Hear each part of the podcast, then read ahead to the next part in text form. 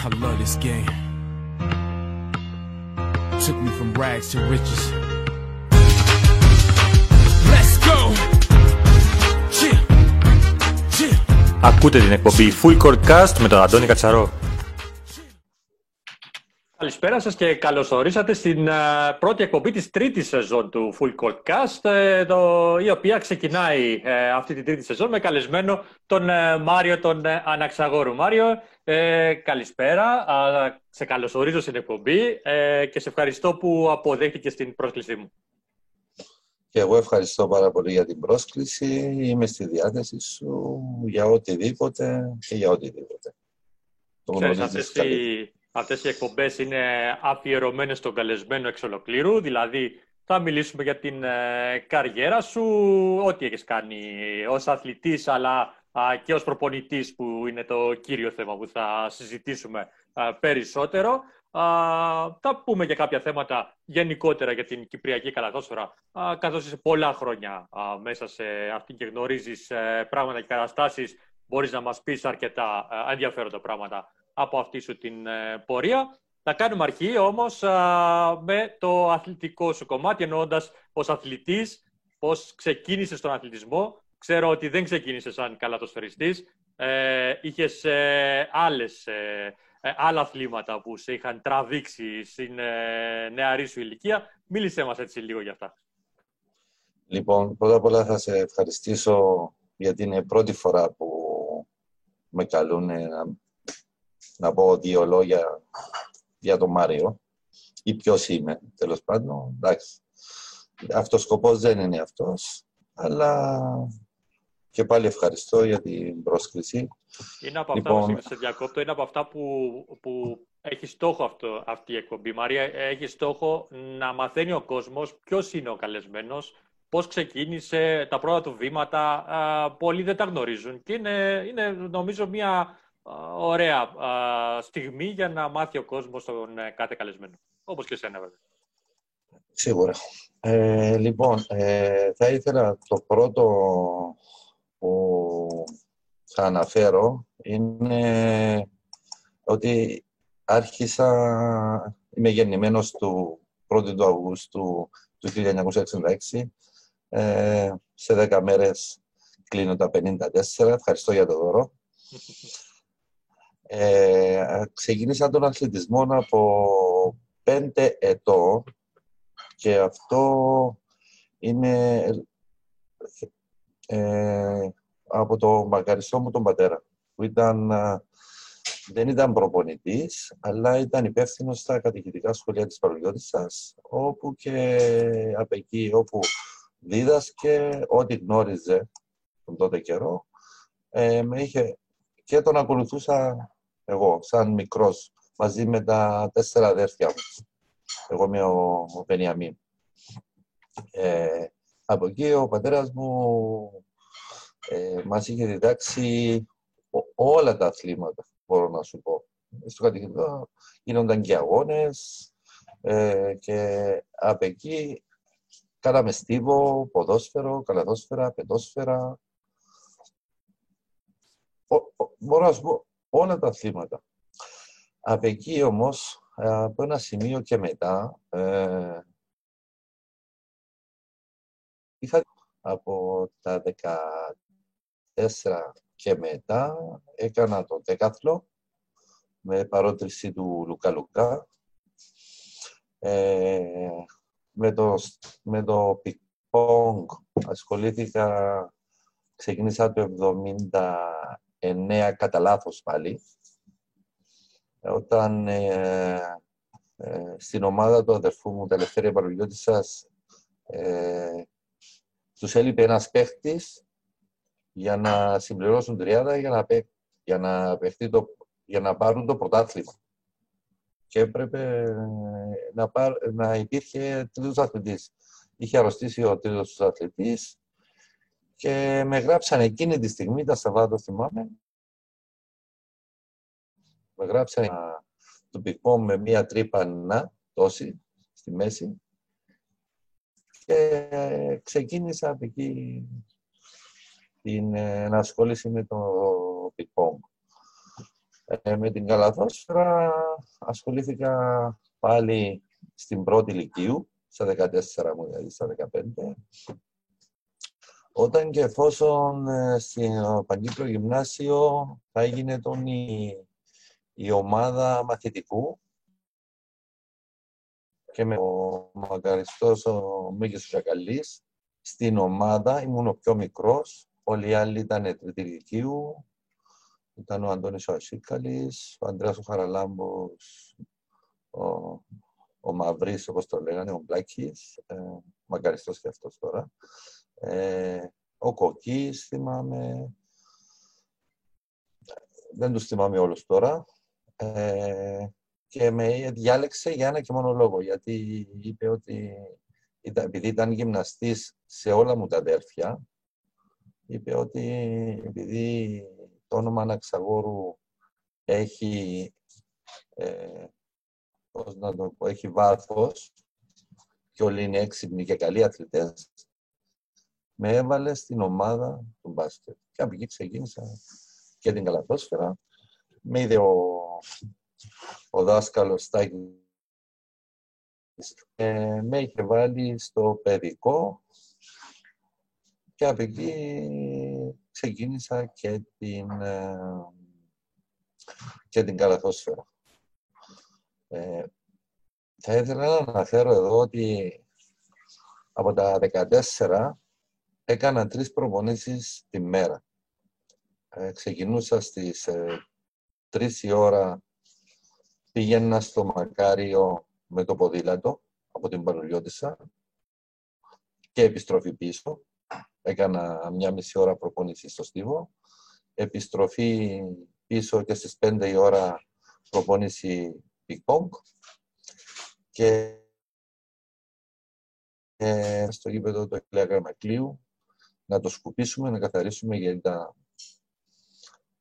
ασφαλτός ε, ή αν έβρεχε ή οτιδήποτε άλλο και έκανα και την προπόνηση καλαθόσφαιρας πάλι με το 7-9.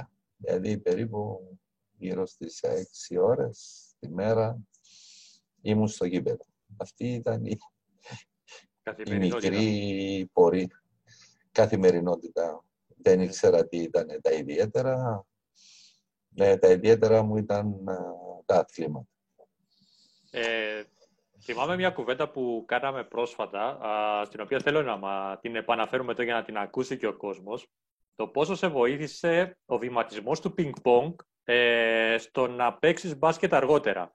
Ε, ήταν ένα πολύ ενδιαφέρον σημείο που κάναμε, έτσι, μια συζήτηση κατηδίαν και θέλω να την ακούσει ο κόσμος.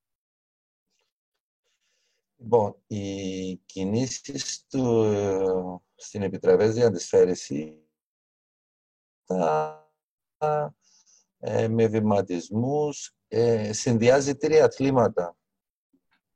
είναι ε, η πυγμαχία, το σκάκι,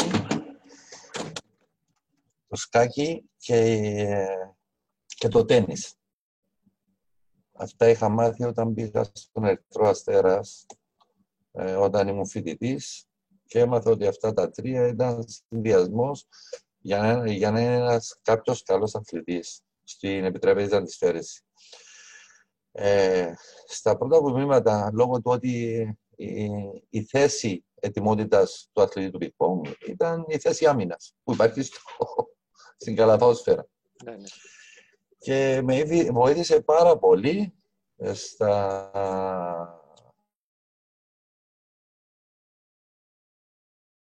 ε, ε, πολύ, δύσκολη, πολύ δύσκολα περνούσαν οι, οι συμπαίκτες μου και ακόμη και οι αντιπάλοι. Αυτό το εκμεταλλεύτηκε και ο coach.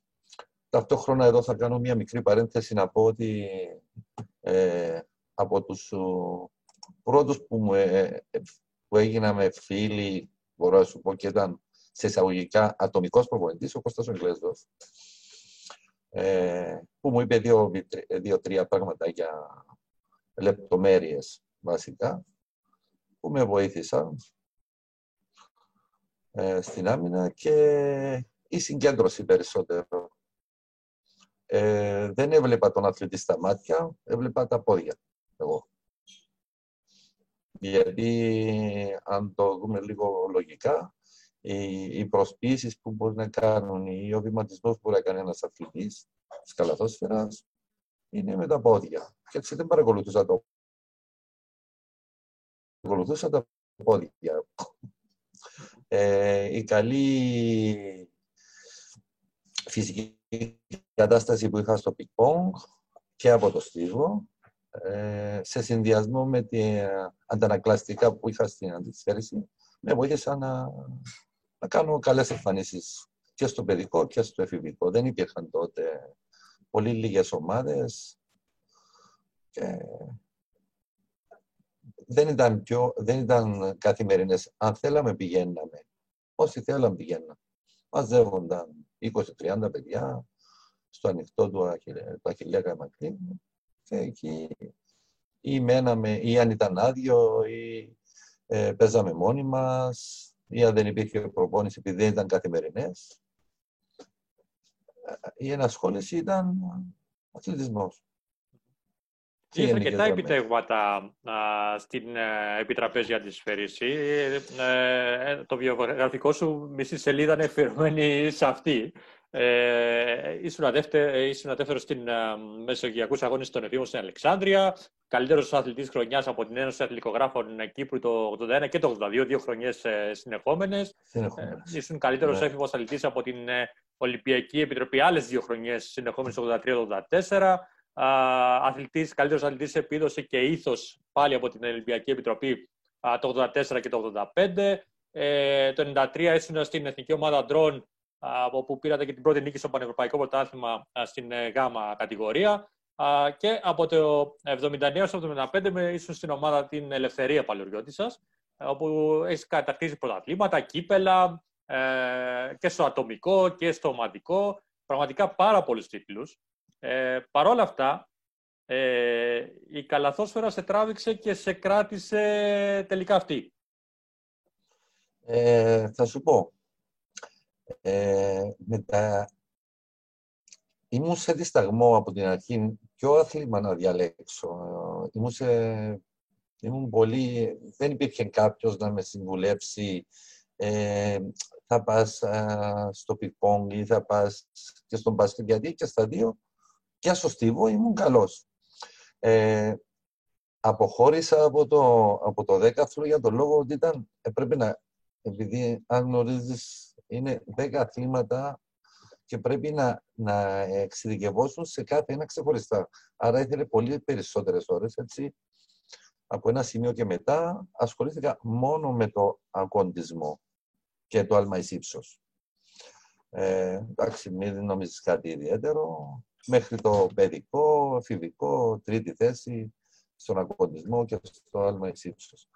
Ε, και επειδή έβλεπα ότι ε, στο μπάσκετ ήμουν καλός, ε, έβλεπα πολύ τον Γκάλι, τον Magic.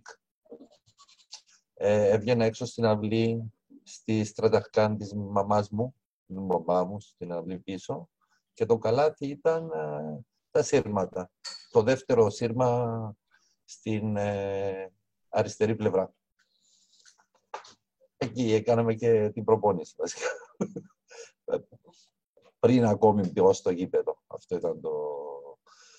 Όσο για τα ατομικά πρωταθλήματα, θέλω να αναφέρω κάτι. Ε, επειδή ήμουν πολύ νευρικός όταν ήμουν μικρός, ε, σε κάθε, κάθε φορά που έχανα έσπαζα τη ρακέτα.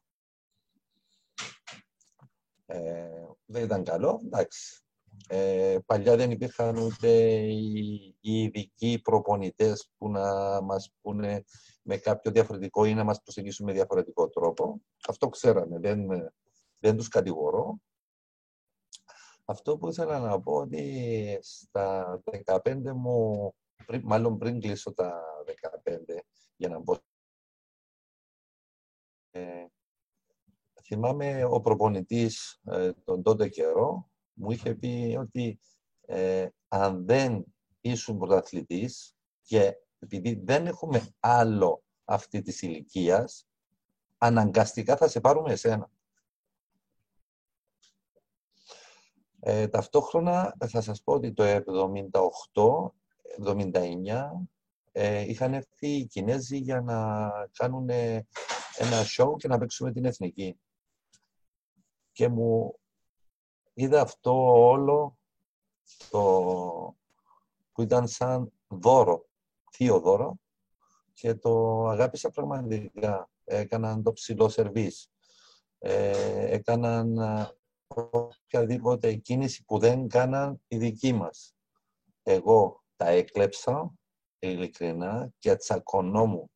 Γιατί προσωπικός μου προπονητής ήταν ο αδερφός μου, ο Ανδρέας, που έπαιζε και αυτός ε, ping και με έβαζε να παίζω μόνο με το forehand, δηλαδή με το χτύπημα αυτό, σε όλο το τραπέζι.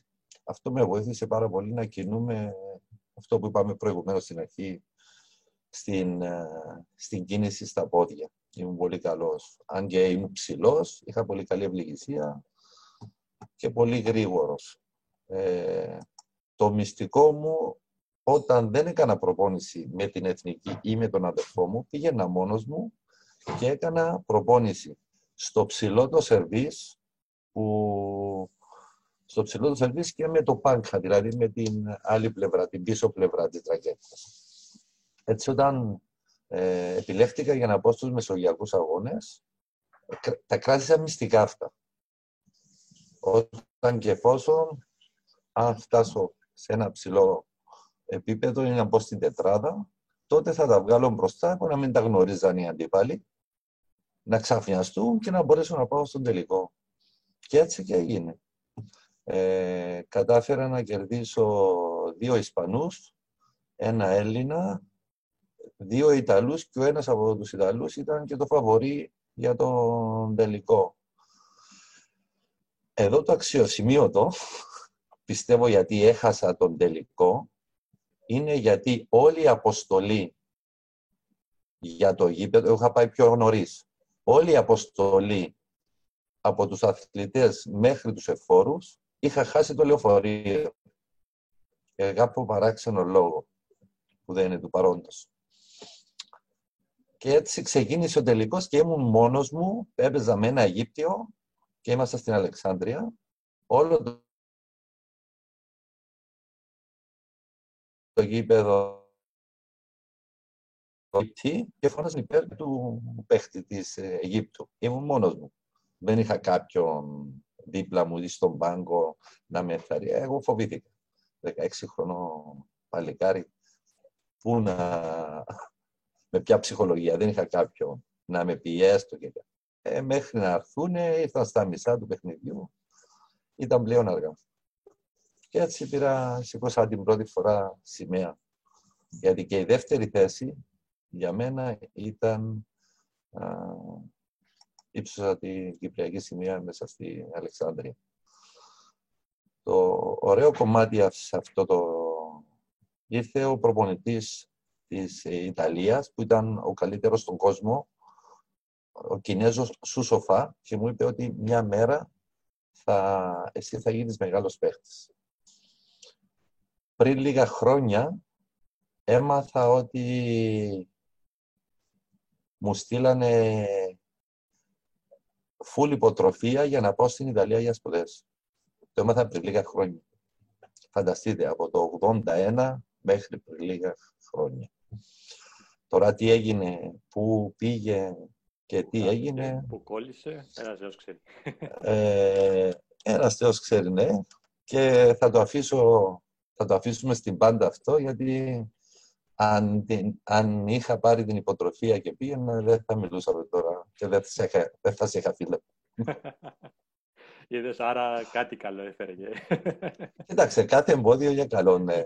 Εντάξει, στην αρχή ε, με ενόχλησε. Να σου πω την αλήθεια, αρκετά μπορώ να πω. Αλλά ε, το αφήνεις πίσω, αφήνεις πράγματα πίσω και προχωράς. γιατί στη ζωή ε, πρέπει να μάθουμε ό,τι και να μας συμβαίνει, πρέπει να, να βρίσκουμε τρόπους να το αντιμετωπίζουμε και εδώ θα φέρω σαν coach μέσα σε ένα γήπεδο και βλέπεις ότι η ομάδα σου είναι πίσω ή κάτι δεν βγαίνει, πρέπει αμέσως να βρεις κάποιο άλλο τρόπο για να πάει η ομάδα σου μπροστά. Ή με το time out, ή να μιλήσεις με τους παίχτες σου. Και αυτό πιστεύω ότι ο Θεός με ευλόγησε και με αυτό το προσώ, όπως και τα άλλα τα χαρίσματα. Και πιστεύω ότι ένας ε, ειδικά προπονητής στις αναπτυξιακές ηλικίε είναι, πρέπει να τα έχει όλα. Πρέπει να είναι παιδαγωγός, ε, πρέπει να κατεβαίνει, να είναι παιδί, να κάνει αστεία μαζί τους, ε, ε, να είναι ψυχολόγος, να είναι πατέρας, να είναι μητέρα. Γιατί πολλές φορές στη ζωή μας και εγώ χρόνια τώρα από το 1995 που ασχολούμαι με την καλαθόσφαιρα, πολλές φορές μου έτυχε ή με πήραν τηλέφωνο ε, γονείς και μου είπα πες κάτι στα παιδιά, εμένα δεν με ακούν. Και με αυτόν τον τρόπο είναι και, πώς να σου το πω, ε, νιώθω σαν πατέρας τους. Ακόμα και στην πέρσι που ήμουν στην αντρική ομάδα, τους έλεγα παιδιά μου αφού είναι παιδιά μου. Οι κόρες μου είναι σχεδόν στην ίδια ηλικία με τα παιδιά.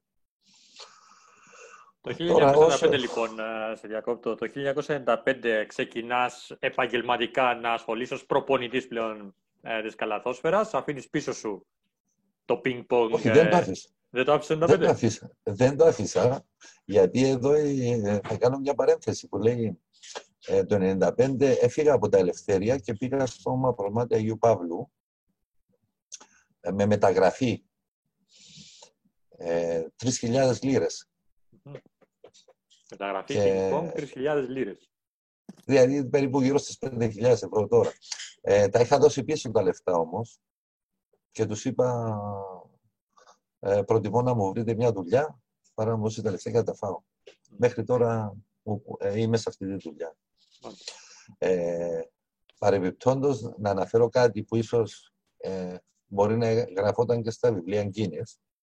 Είμαι ο μόνος αθλητής στο παγκόσμιο που, που έπαιξε τελικό σε τέσσερις κατηγορίες την ίδια μέρα σε διαφορετική ηλικιακή ομάδα. K16 ανδρό, K18 ανδρό, τελικό ανδρό, τον αδερφό μου, και διπλό μαζί με τον αδερφό μου ε, και νομίζω, αν, αν, θυμάμαι καλά, ε, κέρδισα τους τρεις και έχασα τον ένα. Αυτό με τον αδερφό μου. Έχασε τον ε, ήταν, Ξέρεις, ε, ήταν από η ώρα 3 μέχρι τις 9.30-10 το βράδυ αγωνιζόμουν. Ε, ο Θεός μου έδωσε τη δύναμη να κάνω τέσσερις τελικούς την ίδια μέρα. Εντυπωσιακό, εντυπωσιακό αυτό. Οπότε ε. από το 1995 ξεκινάς και την επαγγελματική σου α, καριέρα ως προπονητής. Ε, πέρασες από τις ακαδημίες α, ε, της ΕΝΑΔ, της ΕΘΑ, του Κεραυνού, α, το ΑΠΟΕΛ, της Ομόνιας και του Αχιλέα Καμακλείου. Ε, Μέχρι το 2007, θα πούμε και το 2007, ας μείνουμε σε αυτά τα πρώτα χρόνια, που σχεδόν είναι γεμάτη δεκαετία, στην οποία ασχολήθηκες αποκλειστικά με το αναπτυξιακό. Ναι. Ε, επειδή ε, ε, αρκετοί όσοι με γνωρίζαν μου έλεγαν ότι έχω την κλίση και μπορώ μαζί με τα παιδιά. Άρα το εκμεταλλεύτηκα και μου είπαν μαζί, εκμεταλλεύτω αυτό που έχεις. Έτσι ασχολήθηκα με τις αναπτυξιακές ηλικίες που πιστεύω ότι είναι και το πιο, το πιο δύσκολο κομμάτι σε όλα τα αθλήματα. Γιατί το να, ε, το να χτίσεις είναι πολύ δύσκολο.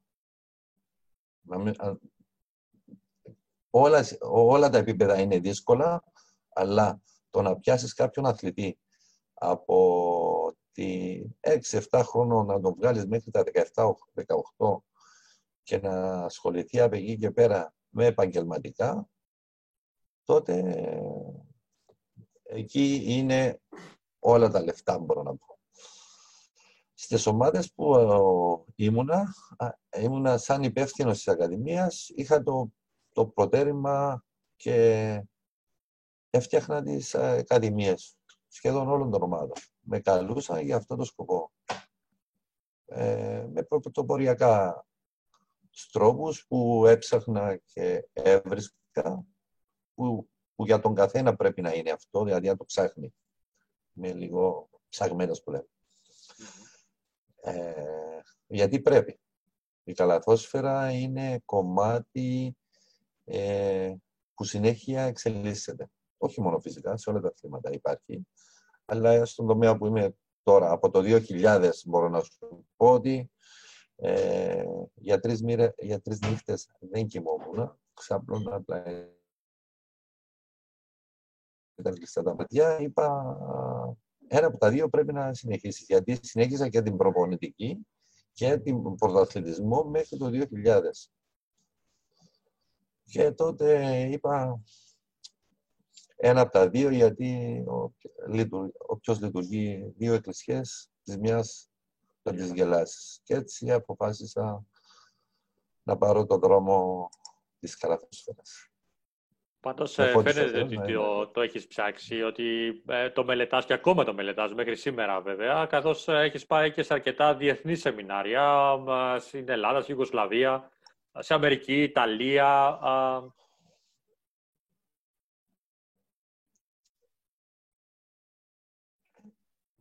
Κοιτάξτε, είναι ότι είμαστε μακριά από την Ευρώπη και δεν μπορούμε εύκολα να δεν μπορούσαμε εύκολα μάλλον να πάμε, ε, να ταξιδέψουμε ε, και να βρούμε ε, σεμινάριο για ανεπτυξιακές ηλικίε.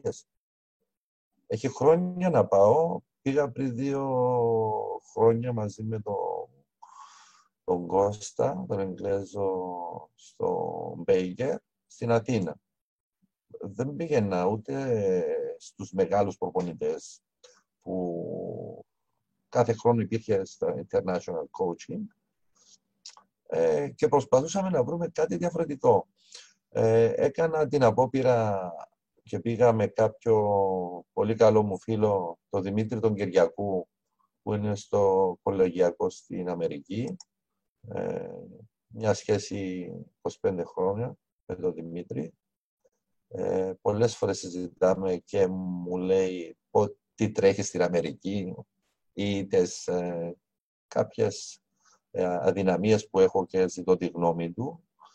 Ε, με πήρε μαζί του στη Τσιρόνα, στη, στην Ισπανία, το 14, 15, δεν κάνω λάθος.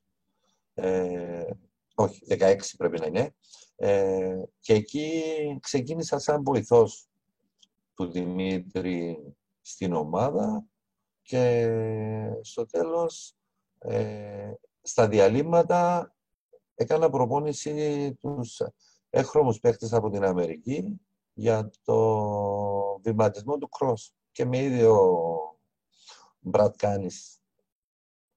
Και από εκεί με άφησε στο, σε αυτό το κομμάτι στο, και τους έκανα την ατομική.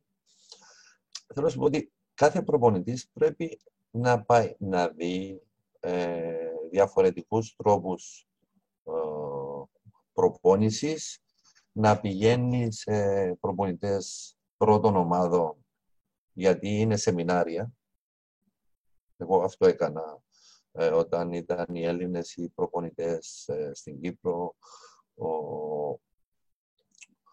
Κώστας ο Μίχας, ο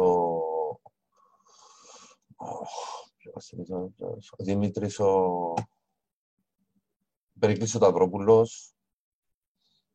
Θα έλεγα για τον Ταυρόπουλο, καθώς ε, είχατε υπάρξει και συνεργάτες με τη Συνεθνική Κύπρου των Ανδρών. Ε, οπότε ήταν ένα ναι, σημαντικό ήμουν, στο, ήμουν και στο αναψυξιακό κομμάτι και το είχα ζητήσει, δεν ήμουν βοηθός του συγκεκριμένα, απλά ήμουν στο κομμάτι, με έβαζε να κάνω κάποιες ε, ειδικά πράγματα στο, σαν βοηθός. Δηλαδή, στατιστικά από πού σουτάρουν οι παίχτες είχα, ε, ε, και το είχαμε παρουσιάσει στο, σε δική του εργασία βασικά ε, του δάσκαλου του Περικλή στην, στην Αθήνα στο Πανεπιστήμιο ε, στατιστική, αλλά ήταν διαχειρός πλέον, δεν ήταν με τα προγράμματα που μπορείς πιο εύκολα να το κάνεις.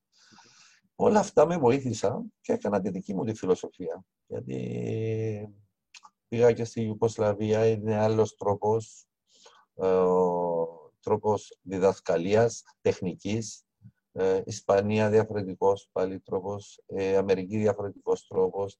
Είναι ε, σχολές. Ακριβώς. Πολύ θα ήθελα να πω και στη Λιθουανία, αλλά δεν πρόλαβα. Εντάξει, στα Έχουμε, μελλοντικά. έχουμε χρόνια μπροστά μας. Ε, λοιπόν, και έχετε, παίρνεις όλα Καλά, αυτά, λοιπόν. όλα αυτά τα εφόδια α, και το 2007 αποφασίζεις και ε, ιδρύεις στην ουσία την δική σου α, ακαδημία, την Νικοσία Basketball Academy, η οποία Ακριβώς. διατηρείται μέχρι σήμερα, α, βέβαια με την ε, ε, συνένωση με την ιστορική ομάδα, τον Διγενεία Κρήτα Μόρφου. Η Γενία Κρήτα Μόρφου. Ε, μια α, ιστορική ομάδα της Κυπριακής Καλαδόσφαιρας, η οποία είχε κατακτήσει και τους πρώτους τίτλους ε, ε, του πρωταθλήματος, του Κυπριακού Πρωταθλήματος. Θα πάμε όμως εκεί σιγά σιγά, ας ξεκινήσουμε από την αρχή. Πώς πήρες την απόφαση λοιπόν και ξεκίνησες τη δική σου ακαδημία; Ξέρεις, στη ζωή ο κάθε άνθρωπος για να κάνει κάτι πρέπει να το σπρώξεις. Όπως και το αυτοκίνητο, να σου μείνει από μπαταρία, να το σπρώξεις για να πάρει μπρος. Είχα καλούς ο, φίλους και φίλες, όπου βλέποντας με, συζητώντας για τα παράπονά μου, για τα διάφορα που δεν είναι του παρόντος, γυρίσαν, ε, γυρίσανε μια στιγμή και μου λένε «Καλά ρε Μαρία, αφού τόσα χρόνια κάνεις αυτό το πράγμα, σ- δημιουργείς σαν υπεύθυνος ακαδημίας, ε, μπορείς να τραβήξεις παιδιά κλπ. Γιατί δεν κάνεις και το δικό σου; Ε, φυσικά είχα στο πίσω μέρος του κεφαλιού μου ότι πάντα ήθελα να κάνω κάτι δικό μου, που να είναι διαφορετικό, πρωτοποριακό.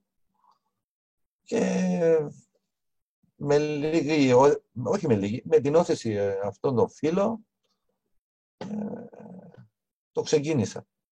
Χωρίς διστάγμα, μπορώ να σου πω. Μμμ. Στα, σταμάτησα από την ομάδα που ήμουνα, Ιανουάριο, και καθόμουν μέρα νύχτα. Θυμάσαι έτσι τα πρώτα βήματα να μας τα διηγηθείς, πόσα Ναι, παιδιά μπορώ να σου είχες; πω συγκε... Όχι, εγώ θα σου πω κάτι πολύ πιο ωραίο.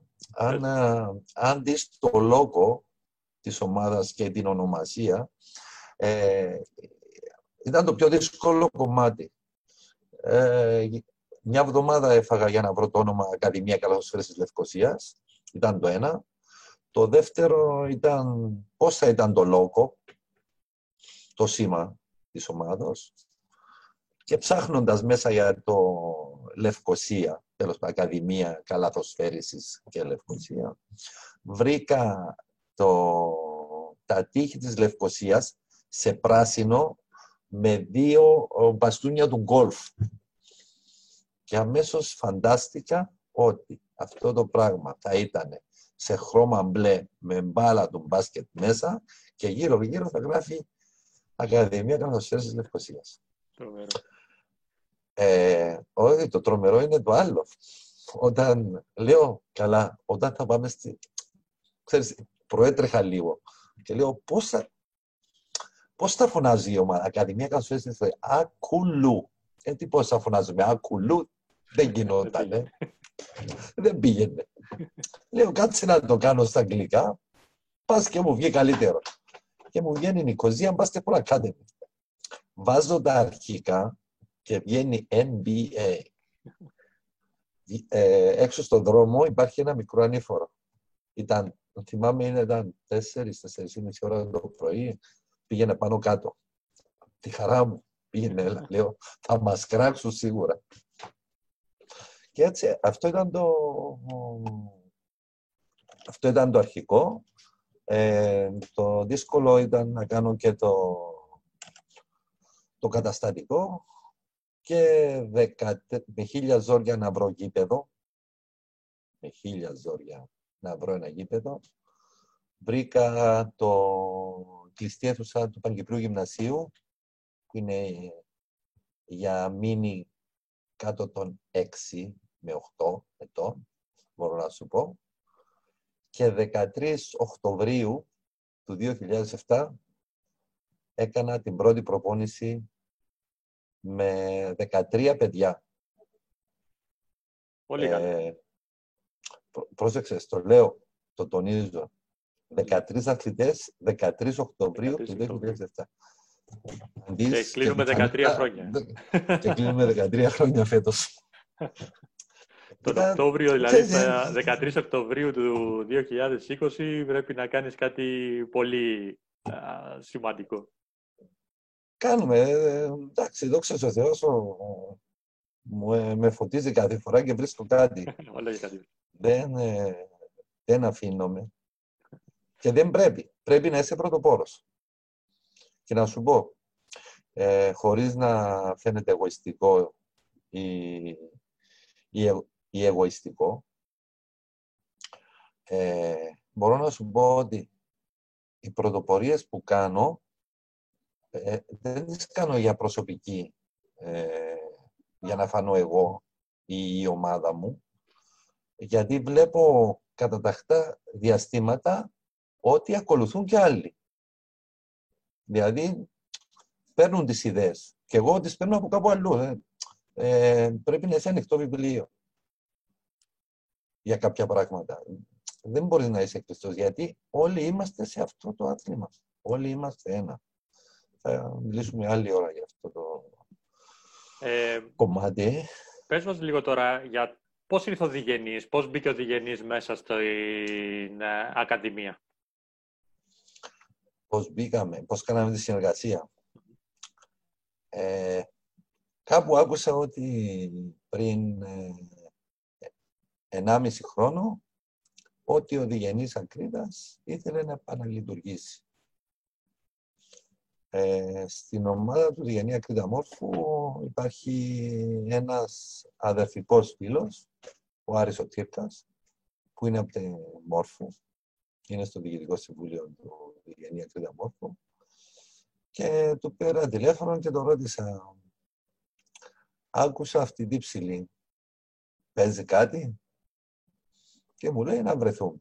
Α, πήγε, έγινε η πρώτη συνάντηση. Είπαμε ότι ε, είπαμε τα δικά μας βασικά. Ε, είχαμε και την ε, ε, τότε είχαμε αρχίσει να κάνουμε και την αντρική ομάδα του, του MBA της Ακαδημίας. ε, που έπρεπε να κάνουμε, είχε περάσει κάποια χρόνια, έπρεπε να κάνουμε και την αντρική ομάδα βάσει τον κανονισμό. Και λόγω του ότι ο Διγενής Ακρίδας Μόρφου υπάρχει, είναι από τα ιδρυτικά μέλη της Ομοσπονδίας, είναι προσφυγικό σωματείο, είπαμε μπορεί να υπάρξει κάτι πιο δυνατό, ίσως να μας βοηθήσει και η πολιτεία λίγο και η Ομοσπονδία λόγω του προσφυγικού σωματείου για να μπορέσουμε να αντεπεξέλθουμε και στην αντική ομάδα γιατί είναι δύσκολο να βρεις ή να πείσεις ακόμη και κάποιους χορηγούς να έρθουν κοντά σε αυτό το κομμάτι. Και έτσι άρχισε η συνεργασία στην περσινή χρονιά. Κάναμε το πρώτο βήμα σε ρατσιτεχνικό ή μη επαγγελματικό, μπορώ να το πω έτσι, θα είναι, είναι καλύτερα. Ε, προσφέραμε στα παιδιά, στα παιδιά μας, αθλητές μας, ε, τα οδηπορικά τους, την ασφάλεια και τον ρουχισμό. Και φυσικά την αγάπη και να είμαστε μια οικογένεια. Και δόξα σε Θεός μας βγήκε και καλή οικογένεια και καλά παιδιά και καλή πρωτιά και ανεβήκαμε για κατηγορία. Ακριβώς. Ε, Ο, ο ανεβήκατε κορονοϊός μπορεί να έκανε Και να μπορεί να κάνει. μας έκανε και, και μας έκανε για ένα καλό. Ναι. Αυτή Εντάξει. ήταν η... Κάποια πράγματα πρέπει να μπαίνουν στο... Πώς το λες, ε, πρέπει να λέγονται και πρέπει όλοι να, να δίνουμε το, το καλό μας σε αυτό. Δεν χρειάζονται... Ακούω και βλέπω τελευταίως... Ε, ε, στεναχωριέμαι, μπορώ να σου πω. Γιατί είμαι λίγο από τους ρομαντικούς. Εντάξει, υπάρχουν αρκετοί, δεν είμαι μόνος, υπάρχουν ε, αρκετοί που αγαπούν και είναι στο, στο χώρο της καλατόσφαιρας. Και πιστεύω ότι με λίγο, όχι με λίγο, με θέληση και σεβασμό σε αυτό.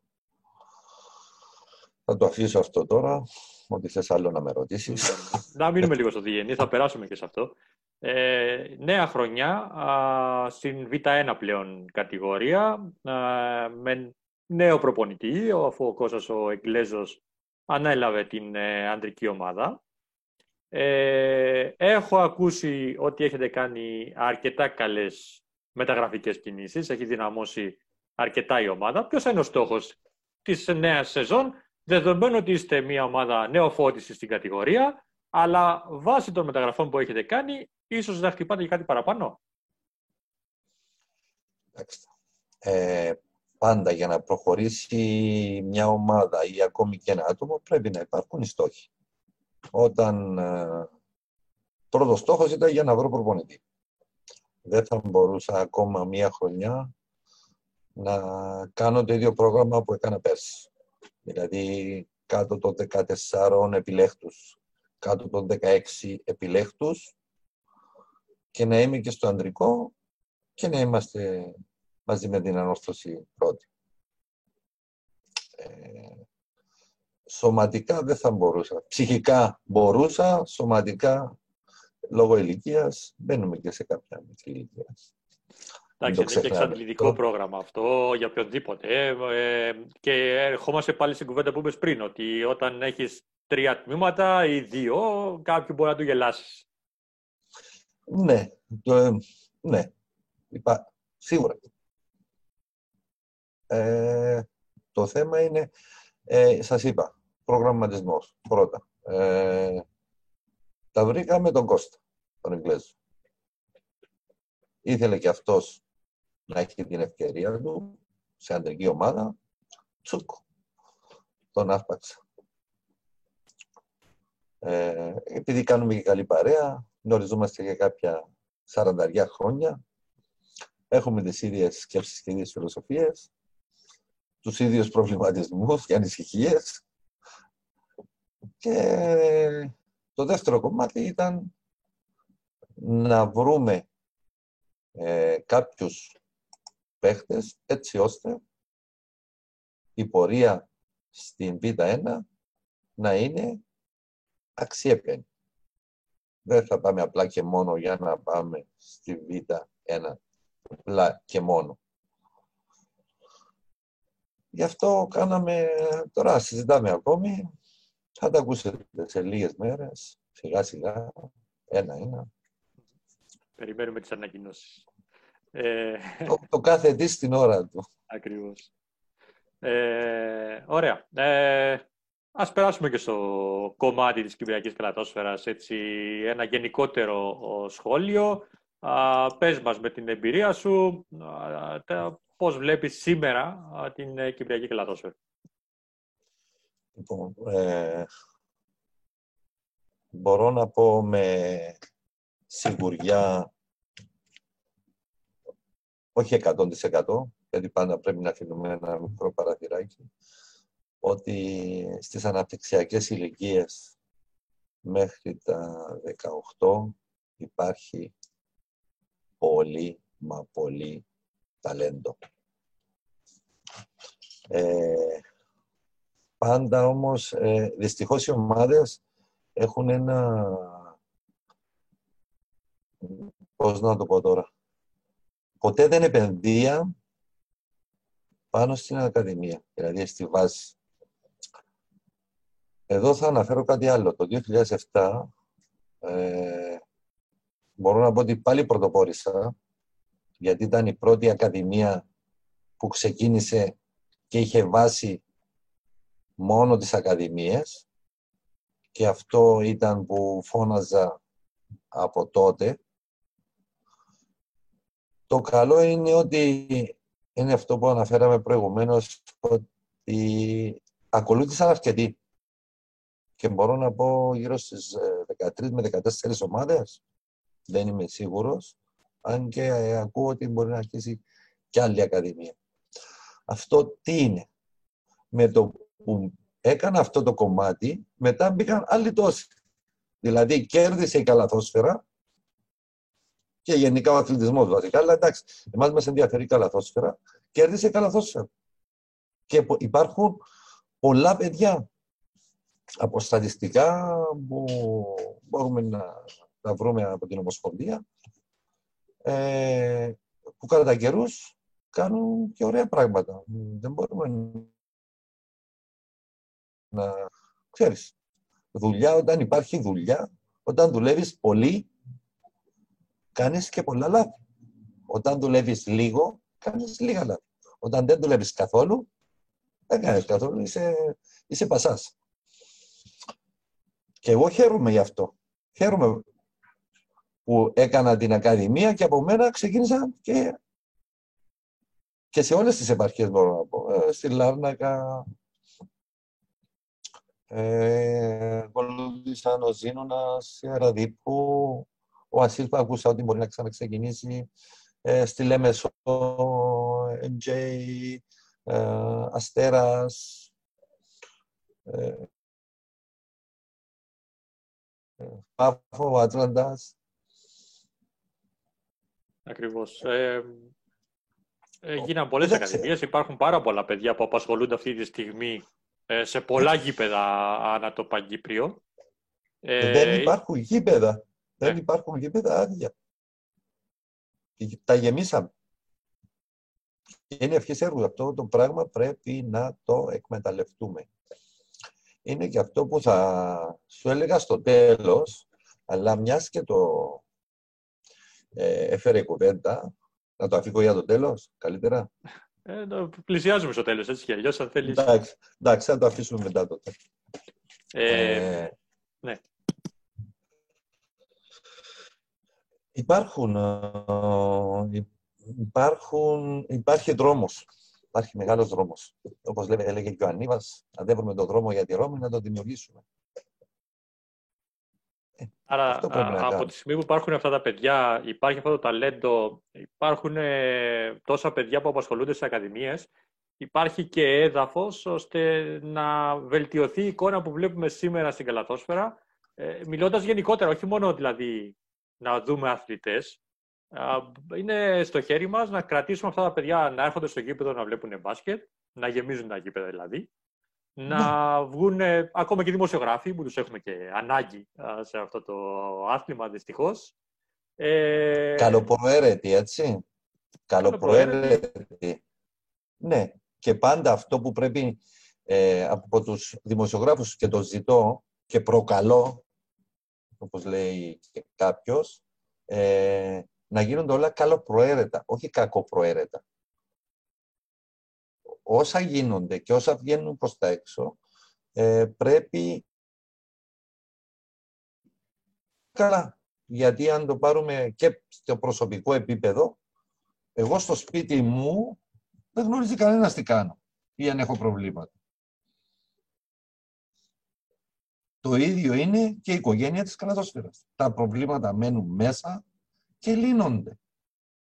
Με καλή διάθεση όλοι είναι για, για το καλό της κατάστασης. Δεν βλέπω κάτι διαφορετικό εγώ. Δεν μπορώ να φανταστώ ότι υπάρχει κάτι διαφορετικό. Ακριβώς. Οπότε αυτό, αυτή είναι η γενική μου αίσθηση και η δική μου, ότι πρέπει να εκμεταλλευτούμε όλη αυτή την, ε, την ε, ορμή που έρχεται από το αναπτυξιακό προς τα πάνω να την αρπάξουμε και η μείωση των ξένων τώρα στις ε, ομάδες ε, της πρώτης κατηγορίας θα βοηθήσουν και αυτοί από το δικό τους κομμάτι. Να βρεθούν παιδιά.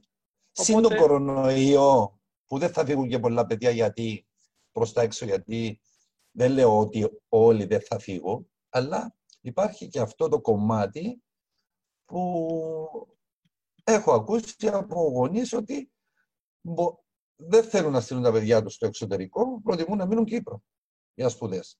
Άρα, αθλητές, πα- και αυτό είναι ένα κομμάτι, καλή εισήγηση στην Ομοσπονδία, ding, ding.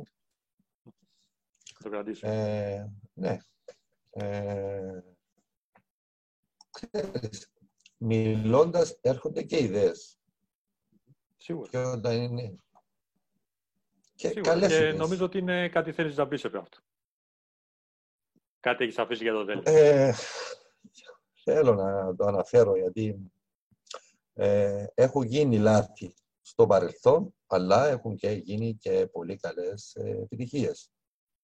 Δεν πρέπει να τα ισοπεδώνουμε, το έχω αναφέρει και προηγουμένως. Γι' αυτό βάζουμε κεφαλαία και θα το τονίσω, προκαλώ όλους από το μικρότερο μέχρι το μεγαλύτερο που ενδιαφέρονται και αγαπάνε το άθλημα, το δικό μας της καλαθοσφαίρησης συγκεκριμένα, μπορούν να το κάνουν και, άλλοι, και τα άλλα αθλήματα, αν, αν θέλουν.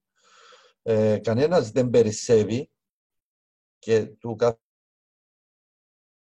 καθενός με, το, με τη μικρή συμβολή που θα δώσει ή με το να πει κάτι, ε, μπορεί να βοηθήσει. Να γίνει μια συνάντηση όπου θα συζητηθεί και να βγει προς τα έξω όλοι ενωμένοι. Το λέω έτσι λίγο σιγά. Ε, το εννοώ. Και θα πω και ένα που έλεγαν οι παλιοί ημών πρόγονοι, λύθη στο παρελθόν, πίστη στο μέλλον. Με αυτό θα ήθελα να κλείσω. Την αγάπη μου σε όλους. Δεν έχω να χάσω ούτε να... το μόνο που έχω να κερδίσω. Και πριν φύγω από αυτή τη ζωή, να με μνημονεύω. Τίποτα άλλο. Ο Θεός θα μας δίνει δύναμη σε όλους, καλή δουλειά και όλα τα άλλα θα έρθουν μόνα τους. Και Ευχαριστούμε πάλι πολύ, ευχαριστώ Μάριε. Ήταν, για τη, για Ήταν- τη συνέντευξη. ναι, ναι. Αν και ήμουν λίγο αγχωμένος, μπορώ να σου πω.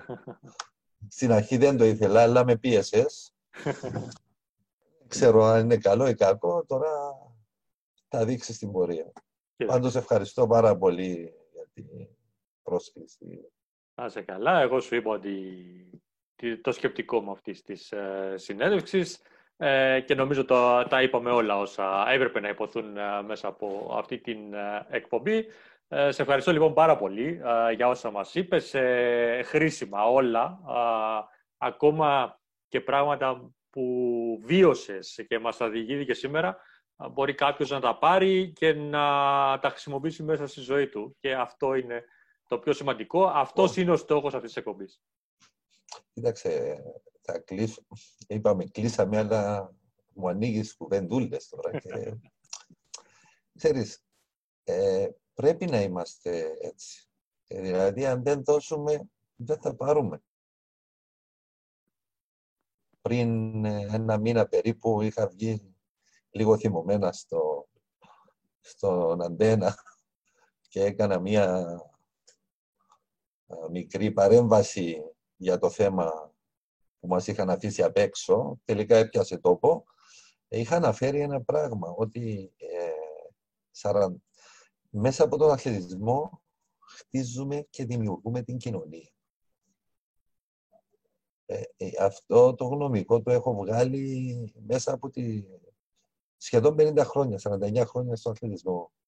Και, ε, και σαν αθλητής, αλλά και σαν α, προπονητής. Αλλά και σαν άνθρωπος. Έχω βιώσει, έχω και εγώ τις αδυναμίες μου. Μην κάνω τε- κακομοδίσει τελείως. Αλλά πρέπει κάποια πράγματα να τα κάνουμε ε, ζωή. Και επειδή ο αθλητισμός είναι ζωή, πρέπει. Ωραία. Σε ευχαριστώ για ακόμα μια φορά, Μάριε. Ε, αυτή ήταν η Εγώ. εκπομπή Full Court Cast, η πρώτη για την τρίτη της ε, σεζόν. Ε, Εμείς ανανεώνουμε το ραντεβού για την επόμενη φορά. Σας ευχαριστούμε που μας παρακολουθήσατε. Αλλά, πάλι πρωτοπόρος δηλαδή. Ε, πάλι πρωτοπόρος και εδώ. Σε ευχαριστώ και πάλι. Να είστε καλά. Την αγάπη μου.